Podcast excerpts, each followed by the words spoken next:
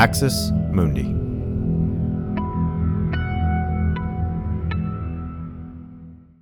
You're listening to an Irreverent podcast.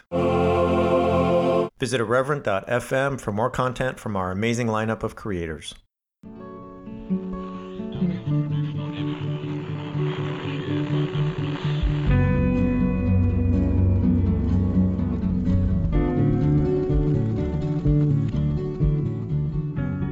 Welcome to Straight White American Jesus. My name is Brad Onishi, faculty at the University of San Francisco. Our show's hosted in partnership with the CAP Center, UCSB. And guess what, folks? We have someone who's back, who you all know, who's now a kind of, um, you know, we had to get him away from the paparazzi and others just bothering him in a secure location unknown to the public so we could record this and that is dr matthew taylor so matt how you doing I'm doing well, Brad. I the secure location is the basement of my house. So oh my I guess God. I gave it away a little. Just ruined it. You're not used to being famous. Okay. Well, we're gonna have to, you know, I'll text your security guy. Um, well, you all know Dr. Taylor uh, from just the overwhelmingly incredible uh, charismatic revival fury series that we did here on Straight White JC.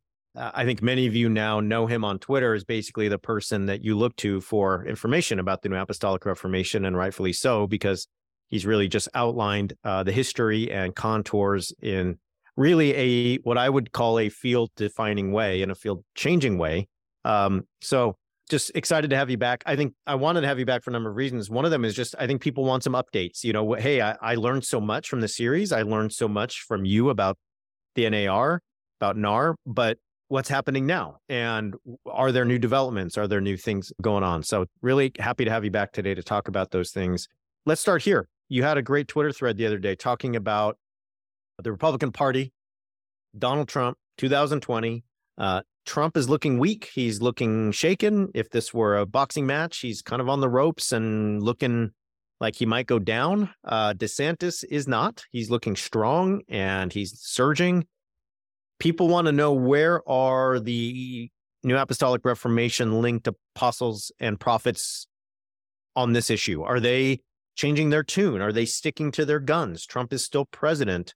Do they have a new prophecy for 2024? You're the the the guy who knows. So, what's it look like from your seat? So, if you recall, um, in 2016, there were a few independent charismatic prophets, including Lance Wallnau, who really went all in on Trump. And then in 2020, you just had just a, a plethora of prophets, an entire world of prophets that were all saying Donald Trump is going to win in 2020. God has said he's the anointed for another term. He's going to get two consecutive terms. And then, of course, all of that blows up. Shortly after January 6th, right? Because this is what fuels January 6th, this is the story we're trying to tell in Charismatic Revival Fury. But shortly after January 6th, around April, um, there is a group of apostles and prophets, people who I would say were more kind of on the margins of Peter Wagner's world. Um, it's it's headed up by a guy Joseph Mattera, who was mentored by some of the people in Wagner's circle, but has um, kind of his own kind of connections to this apostolic prophetic stuff. They put together a joint statement called the Prophetic Standards Statement, and try to I mean, it's, it's a very cautiously worded statement. They're trying to not say that everyone who's a prophet was implicated in this. They never name Donald Trump in there, um, but they try to say we need to have some standards. We need our prophets to kind of be follow certain strictures. We need the apostles to be an authority over them. The, if you go and read it, most of the people who signed that statement, I've never heard of. Right? They're not core to the New Apostolic Reformation a lot of kind of people joining in, kind of ju- jumping on the bandwagon. I did talk to one prophet who was close to, to Peter Wagner, who um, signed that statement. Um, and he actually just he when I asked him about it, he got tears in his eyes and described how he had been basically blackballed um, uh, because of citing that statement. And he, the funny thing was, so if you read the statement, there's it does not mention Donald Trump whatsoever. And I, so I, I had just read the statement, and he comes in and says, well, I I made them take all the Trump stuff out of that statement. so in one of the earlier drafts, it really was very explicitly about Trump, and then it, they actually took that out. Uh, so that was in April of 2021. But it was a very, it was kind of the margins of the prophetic world. Most prophets were still very attached and following in lockstep. And then you've got the Reawaken America tour launching that summer. And so you've you've had this continued mobilization around Donald Trump, continued expectations. That fractured within the last few weeks. And so in the in charismatic revival fury, I described this show Flashpoint that is on Kenneth Copeland's Victory Channel kind of TV network. And this was really important for mobilizing people for January 6th. This is where Dutch Sheets and Lance Wallnau were going on multiple times a week talking about the prophecies. Well, one of their co-hosts on there was, or co-panelist was this guy, Mario Murillo, who's an evangelist, kind of prophetic evangelist guy, goes back a long time, actually comes from the Bay Area there in California. And Murillo went on a tear within the last month denouncing um, some of the prophets, who, some of the most like extreme Trump prophets who've really continued hammering on this Trump stuff. He's, he's particularly targeting two prophets, Kat Kerr and Robin Bullock, uh, both of whom are very eccentric personalities if you've ever encountered them. But then he also goes after one of his co panelists on Flashpoint named Hank Kunneman, who has associated with them and is saying, like, we need to stamp out these false prophets. And that has just led to bedlam in the prophetic world. You had all, I mean, there were over a thousand comments on Murillo's original blog post. You have kind of this new fractures. Lance Wallnau seemingly has gone with Murillo and kind of saying we need to rein in the worst of the prophets. So this it's almost like we've got like three camps now. You got the prophetic standard statements people, you have the continued kind of Trump prophets, and now you've got this in between group that is saying some of the worst of the prophets need to to rein it in, um, but not fully ditching themselves from Donald Trump. There's so much here because one of the things that you and I know that I, I have a feeling what you're going to say here, but one of the things you made so clear on charismatic revival fury is that the spiritual oligarchy of the NAR works because those within the oligarchic class don't disagree publicly. And I think that's what caught my eye uh, in the last month or two, and and what's caught some other people's eyes is like it seems like there is a little bit of like fracturing, as you say. And I'm wondering if if you think that signals a new development in the life of the NAR and maybe a, a potential weakness because, you know, oligarchy works when the oligarchs all decide they're they're in cahoots together. Uh, and if they turn on each other, there's there's going to be there's going to be trouble in the water. So is is that happening, or is this just sort of normal kind of struggles to figure out where they're headed? It's unclear. Un, uh, some some analysts, when they saw that prophetic standard statement, saw said, "Okay, well, here's a fracture, and there's some truth in that, right?" Some of these prophets really have suffered in their careers because they signed that prophetic standard statement. And this prophet that I talked to was, I was like, so who, who is blackballing you? And he's like, just look at who didn't sign the statement. Right. So even, even now, even as he's on the outs, he doesn't want to name names. He doesn't want to, to take anyone down.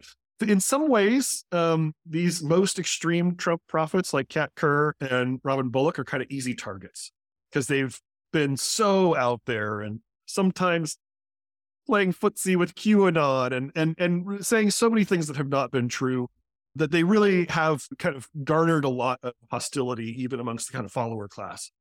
What's interesting to me is Stephen Strang, who is kind of the the media mogul of the uh, charismatic world. So he is the owner and operator of Charisma News, Charisma Media, all the podcast networks and empires of Charisma. And he has, seemingly has taken sides in this with Mario Murillo and brought Mar- has has kind of platformed Mario Murillo on Charisma News, has published these critiques of these prophets.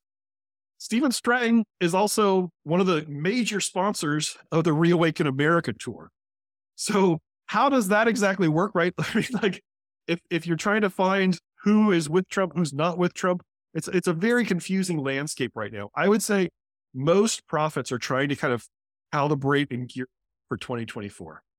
They are being expected to somehow call this thing that's going to be a very chaotic uh, Republican presidential primary and general election.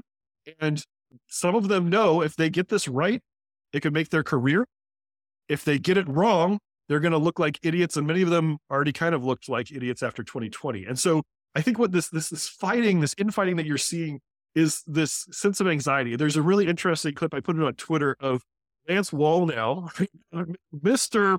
Trump 2016, Mr. Trump 2020, he on his podcast is, is talking to Mario Murillo and he says, you know, I have prayed about 2024 and all that God revealed to me was the passage at the end of the Gospel of John where Peter asks, well, what about John, the apostle John? What's going to happen to him? And Jesus says, that's my business, not your business. And so, Mario, you got, you got Lance Wallnau, right? The, the person who put it all on the line in 2016 and 2020 saying like, God is not revealing to me the outcome of 2024. So it is interesting that that principle does not apply retrospectively, but for, for him at least, he's being very calculating right now, trying not to put his foot down on anything because he wants to see how things are going to play out for 24. Uh, it is nice to have that passage to to reference there, Lance Wallnau. I have already made my prediction, and that is the Rock 2024. And so I'm standing by that. I think The Rock will probably be the front runner going forward, but no it would have a lot of amazing me. biblical allusions if you could just have The Rock. I mean, like, right? can you think of how many Bible references you could come up with for that one? I mean, this is a slam dunk. This is gonna, you know, this is amazing. I don't know why people don't see it. So, all right. So, I last thing on this before we move on to talking about uh, one or two other issues, and that is uh, Ron DeSantis. Ron DeSantis is Catholic. He is already, though, through his politics and his rhetoric, really cozied up to what we might think of as the traditional religious right, the the Southern Baptist, Reformed, Jerry Falwell, Billy Graham type Christianity Today religious right. Okay, and that religious right for a half a century has had a coalition with Catholics, and there's been no issue when it came, at least, to like electoral politics. If you're a Catholic it doesn't mean we're going to be wary per se, at least because you probably are on the right side when it comes to abortion and when it comes to immigration and all this stuff. So if if DeSantis is there, I don't see that old school religious right having an issue. But you point out on Twitter that for charismatics, uh, there is still some sticking points at times with Catholic candidates. So I'm just wondering, is that going to be an issue in 2024 if if Uncle Ron DeSantis is the guy? Yeah, I mean, there are some charismatic. I mean, there are charismatic Catholics, right? Like Amy Coney Barrett grew up in a charismatic Catholic community. So there's not, it's not necessarily Ron DeSantis is completely ruled out as a Catholic. I think because he's Catholic, right? I mean, you think about what, what Trump did, moving from even naming, understanding himself as Presbyterian to becoming non denominational to really kind of cozy up to these folks. I think DeSantis is, has has a further trick to make if he's going to appeal to these folks. And uh, we, I mean, we excerpted a clip from him in Charismatic Revival Fury using this language of spiritual warfare, quoting Ephesians chapter six and swapping in the left for the devil. I mean, that's sending a signal. In, I believe it was New Year's Eve into New Year's 2021 to 2022, Sean Feucht did a concert in Florida. And actually, and I think it even went across the, the New Year's mark. And he brought Ron DeSantis and Ron DeSantis' wife, who had just had who was going through treatment for cancer, on stage and prayed over them and and talked in glowing terms about Ron DeSantis and what a warrior for religious freedom he's been. So you you, you can see DeSantis becoming aware of and kind of calculating, okay, well, who are the important um, charismatic religious leaders like Sean Feucht that I should be reaching out to? And that, frankly, there are a lot of NAR leaders who are headquartered in Florida. So he he's got a lot of people in his backyard that he can reach out to. I think it's gonna he's gonna have to up the pandering game. I think if he's really gonna win those folks over, especially from someone like Trump who has such deep roots now. That all seems fair. We'll we'll see. Well, I mean, we'll obviously keep an eye on that. But um anyway, all right. Well, Let's talk about the National Prayer Breakfast. A lot of people listening will be familiar with the National Prayer Breakfast. It's been an institution in Washington for uh, since the middle 20th century. Many of you will have either read or or watched the series on Jeff Sharlet's The Family. Well, Congress, uh, as you point out on Twitter, to take the National Prayer Breakfast away from uh, the Fellowship Foundation, which is the family that Jeff Sharlet writes about and and the docu series is about. So you have another event. It, you know, th- there's a vacuum, there's an opening, and so what happens? There's an event at the Museum of the Bible. And friends, if you don't know about the Museum of the Bible, um, it's a whole thing. Matthew's wanting to jump. Go ahead. Get get correct me. So so there's there actually were three events this year. Okay. So it, if you remember back to some of the scandals in the Trump era, you actually had Russian operatives infiltrating the National Prayer Breakfast and using that as a space where they could reach out to politicians. The National Prayer Breakfast that started as this like let's get some lawmakers together and pray with the Fellowship Foundation leading had become this three day carnival of religious leaders and politicians schmoozing and hanging out in DC. And so you had all these lobbying groups that were starting to target this, including now foreign operatives and spies. I think Maria Butina was one of the spies who made it into there. And so um, this, there were people on both sides of the aisle, Capitol Hill, who recognized this thing's become a bit of a debacle. And so um, they decided to intervene. So they took it away from the Fellowship Foundation. And so they had their own event. They created a new foundation, supposedly bipartisan, and they did it at the Capitol. And that's where Biden went to.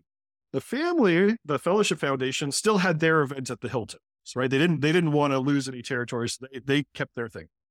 A third group came in and created the alt alt prayer breakfast, and this was Tony Perkins and Jim Garlow. Jim Garlow has deep kind of NAR ties, has really kind of uh, become kind of one of the the top kind of peers of a lot of these NAR apostles. And um, what what's fascinating about this event, so this this this alt alt is at the Museum of the Bible. It's from like 6 a.m. to 8:30. They didn't call it a breakfast because they didn't serve any food. So, but they still had a bunch of lawmakers show up at the breakfast hour to do this, and they, they called it a, a national gathering of prayer and repentance. And so very, very kind of somber, somber vibes there. It starts out with Jim Garlow and, and Tony Perkins, who's kind of main, mm-hmm. very, very mainstream of the religious right, kind of the heart of the religious right. Family then, Research Council. Family Research Council, right? And and and then they have a shofar as the kind of opening music, and then they segue into a worship set, and the worship set is led by Alma Rivera, and that name probably doesn't register for anyone, but if you listen to Charismatic Revival Fury, the woman who is singing at the Capitol riot about we cover the Capitol in the blood of Jesus, the woman who's on stage with Cindy Jacobs and Becca Greenwood from the NAR, that is Alma Rivera. So this woman who has led the liturgy at the Capitol riot, this charismatic liturgy, the music the, and worship at the Capitol riot, is the one they bring in to lead worship at the Museum of the Bible for this alt alt prayer breakfast. And you've got all these lawmakers showing up and sharing a stage with her. You've got multiple instances where they break in the, the into the program to blow shofars. They have Jonathan Cahn, who was the keynote speaker at the Jericho March. He's the one that Che Ahn references on January 5th, saying that the spirit of Jezebel has taken over the Capitol. He speaks, this Messianic rabbi, Jonathan Cahn. So, like the all of these elements that we talked about in charismatic revival fury that were the kind of religious genre and ethos of the Capitol riot is now being integrated into this alt prayer breakfast at the Museum of the Bible. You don't really know what you can believe because there's so many sources saying so many different things. It's weakening trust between the media and the, the audience. I'm pretty sure that I have shared fake news but I didn't realize it until someone corrected me. No one knows what to trust and what not to trust anymore. Misinformation, a threat to democracy, public health, and maybe even the human species as a whole. Or is it? What does this word really mean? And why has it become such a hot topic? I'm Dr. Susannah Crockford, an anthropologist who studies conspiracy theories and the ways they affect religious, spiritual, and other communities. While there is a lot of talk about misinformation floating around, there are a few trustworthy sources where you can learn what it is and how it works in yoga communities, online message boards, wellness spaces, church congregations, and of course, social media. Come for the wacky ideas about biohacking and election rigging, stay for the research on the effects of these ideas on public health and democracy. Misinformation debuts May 24th, 2024, and episodes will be released weekly. Find it anywhere you get your podcasts because misinformation matters. See you soon. So, okay, so we've got these multiple events and we're talking about the museum. So I just want to to zoom out a little bit, right? the Museum of the Bible is really bankrolled by the Green family, and the Green family are the Hobby Lobby people. So, uh, and if you if you want some more info on this, listen to my interviews with Jill Hicks Keeton and Cavan Concannon, who wrote uh, wonderful books about I mean, numerous works on this and the Museum of the Bible and, and what it's like and and how it got to be what it is and blah blah blah. But all right, so we have the Green family, the Hobby Lobby people, and these are religious right people. Okay. Tony Perkins is Family Research Council. Okay, so this is an uh, an organization that goes back decades, and it's not, as you're saying, Matt, it's not like associated with sort of organically with the NAR, with charismatic uh, networks, with Pentecostal networks. I mean, none of this world is really kind of built into the Family Research Council. And then you have this guy Jim Garlow, and I know that Jim Garlow is less of a household name for for many people listening, but Jim Garlow comes out of my backyard in Southern California and your backyard. You're Southern Californian. I've been in the same room as Jim Garlow many times because when I was in ministry 20 years ago, 25 years ago, God, I'm old. Just all right. Gonna have to edit this out. But um, like whenever I was in ministry at some point, uh, there uh were like these conferences led by Jim Garlow. And I'm telling you, Matt, I sat in a, in a room at a conference where Jim Garlow was explaining to us how in his church he was going to have busts of Luther on one side, uh, excuse me, Calvin on one side, Calvin, and Wesley on the other, because he loved the theology of both and he had some way he was going to reconcile the long division between the Wesleyans and the Calvinists. What's the point? He gave off this vibe as like a kind of Southern California high high theological uh, intellectual who wanted to kind of show off what he knew about Calvin. Now he's the guy who introduces the folks with the shofars, right? And he brings on Alma Rivera to stay. I mean, I, you know, I, happy for you to jump in here. I'm just saying, not only is Tony Perkins in the Green family here, but Jim Garlow kind of read the tea leaves and went to the guy who wanted to be like, oh, yeah, let me quote Calvin to like, oh, let's bring up Alma Rivera and uh, let's get the shofars on stage. So anyway, that's just want to like make sure we have that in in the the context of this whole event. So um, what else do we need to know about what happened here with uh, the museum Museum of the Bible uh, uh event? And uh, even a little more background on Jim Garlow in terms of the NAR. So, like we talked about in Charismatic Revival Fury, how Wagner has an inner circle. Garlow was not in that inner circle. Yeah, he was close no. to a number of the people who were. And what happens is as Wagner's retiring, there are a number of there's a lot of shifting that goes on in these NAR circles. And Garlow seems to kind of ingratiate himself into that world. A lot of this has to do with organizing around, I believe it was called Prop 8, the anti gay marriage proposition in California. And a lot of these NAR leaders in California were mobilizing around that. Che Ahn was very important to that. And then Garlow was also very important to that. So a lot of these folks kind of made common cause against gay marriage in California. And um, so, and then Garlow was he Trump advisor, was a very important Trump advisor. And um, he, when we talked in the series about these election integrity prayer calls, where you have apostles and prophets leading in the season between the 2020 election and January 6th, these kind of mobilizing prayer calls where you have Mike Flynn and Mike Lindell and Doug Mastriano calling it. Jim Garlow was the guy who organized that along with Michele Bachmann, the former congressman she's kind of Jim Garlow's right hand person. Again, the, the, this event at the Museum of the Bible ends with Michele Bachmann speaking and praying, right? So I think what I see happening in this Museum of the Bible is this, this deep integration, independent charismatics, NAR leaders into the religious right, into what, what, what you could think of as the very heart of the religious right. There's a George W. Bush advisor, uh, Andy Card, who once made this comment about um, the fringe has become the carpet. And I think that is what we are also seeing in the um, religious right right now. These people who w- would have been laughed out of the room in 2007, 2008 are now kind of being integrated into the very heart of religious right networks and mobilization. They they are recognizable names and even recognizable faces in those spaces such that they get top billing in this Museum of the Bible event alongside Kevin McCarthy.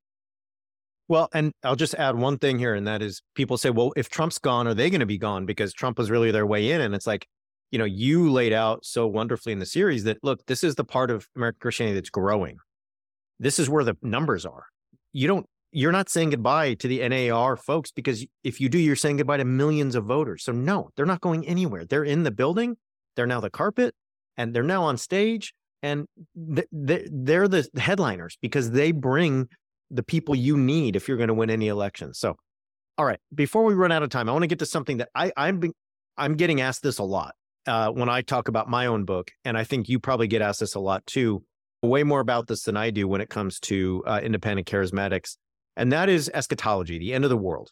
Um, I, I think there's a lot of folks that are kind of realizing that there is a desire on the part of the people we talked about in charismatic revival fury, the New Apostolic Reformation cosmos, but also a lot of just Christian nationalists in general. They want dominion, to use the word, over the United States government and every other sector of society.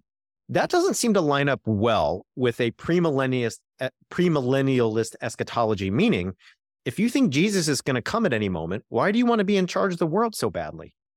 There's an easy jump to say, well, they're no longer premillennialists, they're postmillennial. So that means there's going to be a thousand years of reign on earth, and they will be a key part of that reign as God's uh, you know, faithful servants. So here's the question, Matt: is is it just too simple to say that the the rise of uh, Christian nationalism, the cultivation of dominionist theology, the seven mountains mandate, and everything else we talked about in charismatic revival fury leads to a post-millennialist eschatology rather than one that expects Jesus to come at every moment and the whole world to end. Let me see if I can do 200 years of theological history in two minutes. So, American evangelicalism in the 19th century, so 1800s, was very post millennial. And it, it, the, the, don't, don't worry too much about the millennium and a thousand years. Just post millennial means the church builds the kingdom of God on earth right? And so Jesus comes back and congratulates the church as opposed to Jesus comes back and fixes everything. So the 19th century, you've got the temperance movement and the abolition movement and um, the women's suffrage movement. All, all these things are all kind of connected to evangelicalism. They're kind of campaigning for and against the death penalty and for and against slavery, but they all think we need to build the kingdom of God on earth. After the Civil War, there's this deep disillusionment that sets in in American evangelicalism. And people, because you had evangelicals on both sides, believing that they were bringing about the millennial kingdom of God by slaughtering each other. And so, and especially as you start getting into the, the world wars in the early 20th century, there's this, this deep sense of despair. And alongside that, there's a growing movement of premillennialism, and especially of what's called dispensational premillennialism that wants to kind of chart out eschaton through these different kind of eras or dispensations. And so that really takes hold in the 20th century in evangelicalism, starting with fundamentalism and then throughout evangelicalism. So this becomes the big kind of eschatology of Christians. This is where you get the late great planet Earth in the 1970s, right? And so when, when most people talk about evangelicalism, they're the, the, the, the million dollar phrase that they have for the cocktail parties is dispensational premillennialism in the 1970s. so this, so this is Left Behind series, right? This is yep. where we, right? Okay. So rapture, if you're listening at home, yep. Yeah. So this whole this whole conception of the rapture, Left Behind, Thief in the Night films, right? Like this idea of the at some point Jesus is just going to pop on the scene, take all the Christians away, and then the world's going to go to hell until Jesus comes to fix it again. Starting in the 1970s, you have this group of Reformed theologians called the Reconstructionists. And this is R.J. Rushdoony, and his son-in-law Gary North, and a bunch of other guys very much steeped in Calvinism who start to reinvigorate postmillennialism. And they are the ones who create this kind of dominion theology. They're the ones who start talking about imposing biblical law on America. And so you start to have this revitalization in some circles of a postmillennial framework. So when the NAR comes along, Peter Wagner eventually kind of grabs hold of this dominion theology and also almost fully outright comes out and says, I'm a postmillennialist. He actually makes a joke. I'm a panmillennialist, panmillennialist, because God's going to pan, everything's going to pan out in the end, right? Which is just a very evangelical dad joke. But Wagner really kind of embraces this more postmillennialist frame because they want to take dominion over the earth. Not everyone follows him. And so what you get in the independent charismatic world is a real mix of different theologies, different eschatologies. And but where they all are in agreement, I'd say you have some premillennialists, some even people who might call themselves amillennialists. They want to kind of get out of this business of figuring out what the thousand years is going to be about. Some postmillennialists, they're all in agreement on rejecting dispensationalism. They're all in agreement on rejecting this kind of careful outlining of history in favor of what they would call victorious eschatology.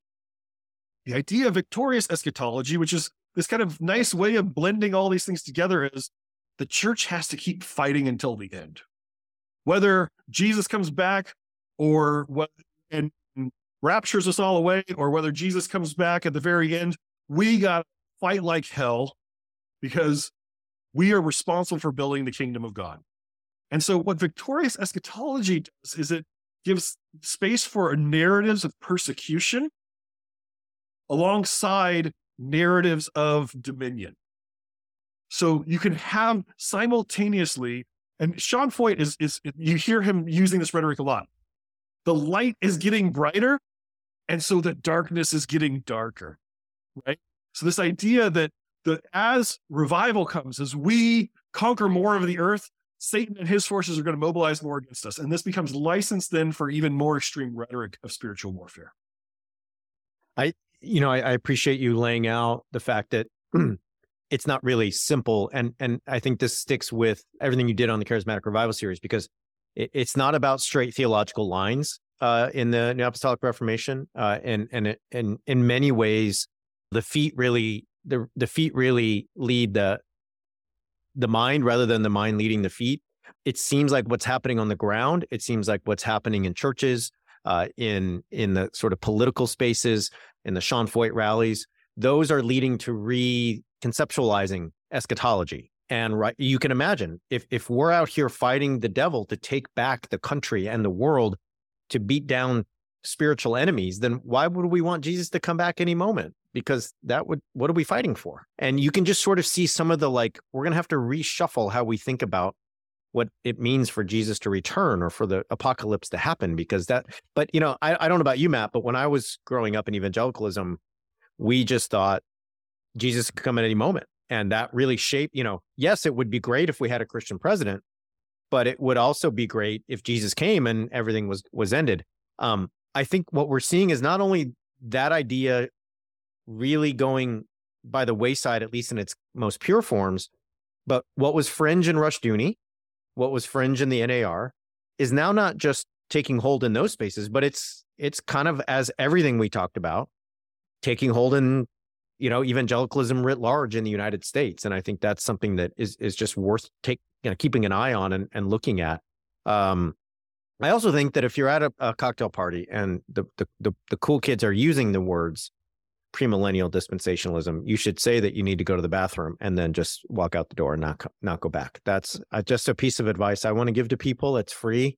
I'm not going to charge you for it. So anyway, all right. Other than that dad joke, Matt, uh, anything else we need to know about just this this discussion about eschatology, or you know anything you want to leave us with going forward, just in terms of uh, how things are looking uh, since we last talked to you regarding you know the New Apostolic Reformation, American politics, and so on there's so there's a word that sometimes you'll hear ecumenism and ecumenical. And the, the term ecumenism, as most people mean it, is this kind of liberal coming together of different forms of Christianity, right? Ecumenism means kind of cross pollination or discussion between different branches of Christianity.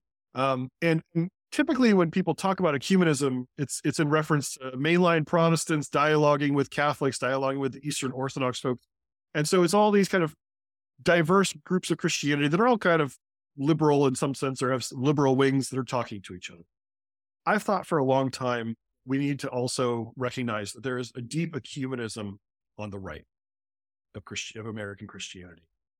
And you have um, starting in the 1970s and 1980s, Mormons and conservative Catholics, evangelicals and fundamentalists all kind of coming together like we can set aside some of the theological differences we have so that we can advance. And Francis Schaeffer, who's very important philosopher in that religious right world in the 80s, talked about we're co belligerents.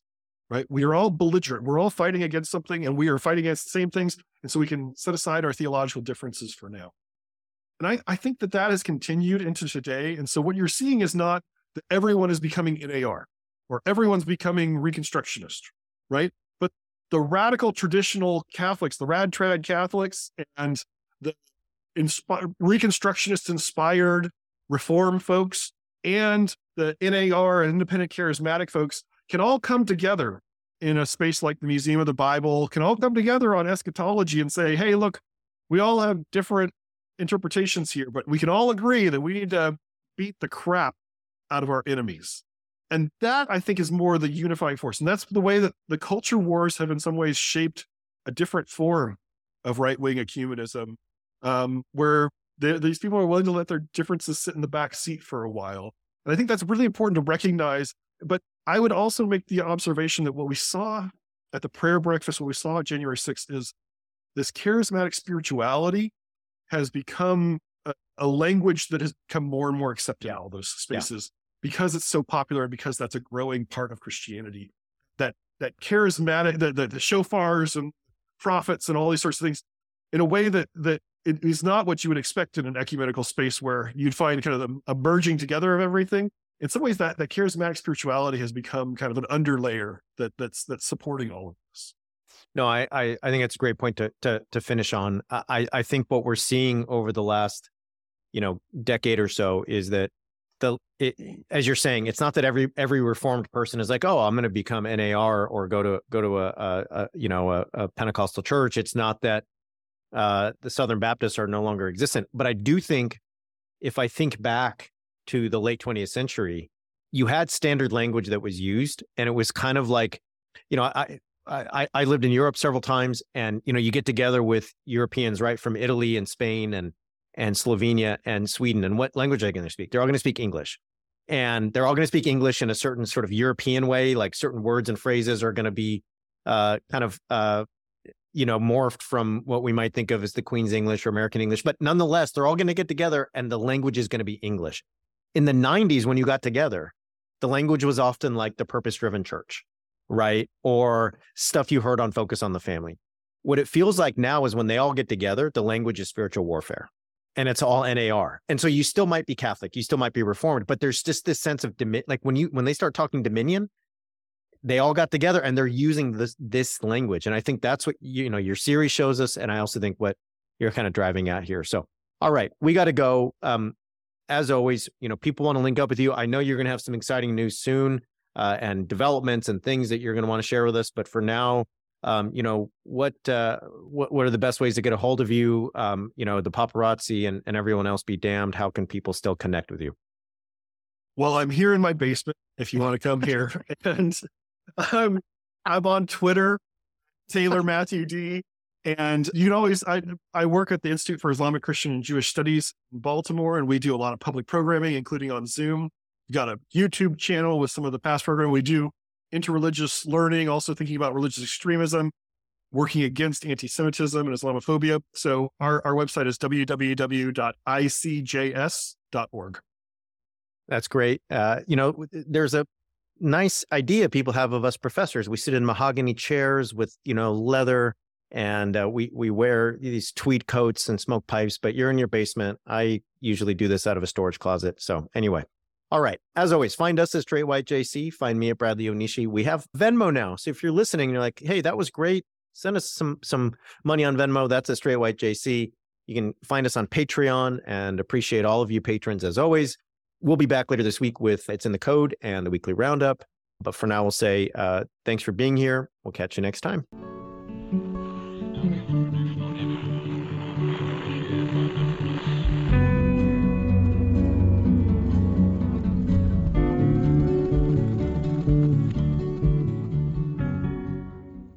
This has been an Irreverent Media podcast.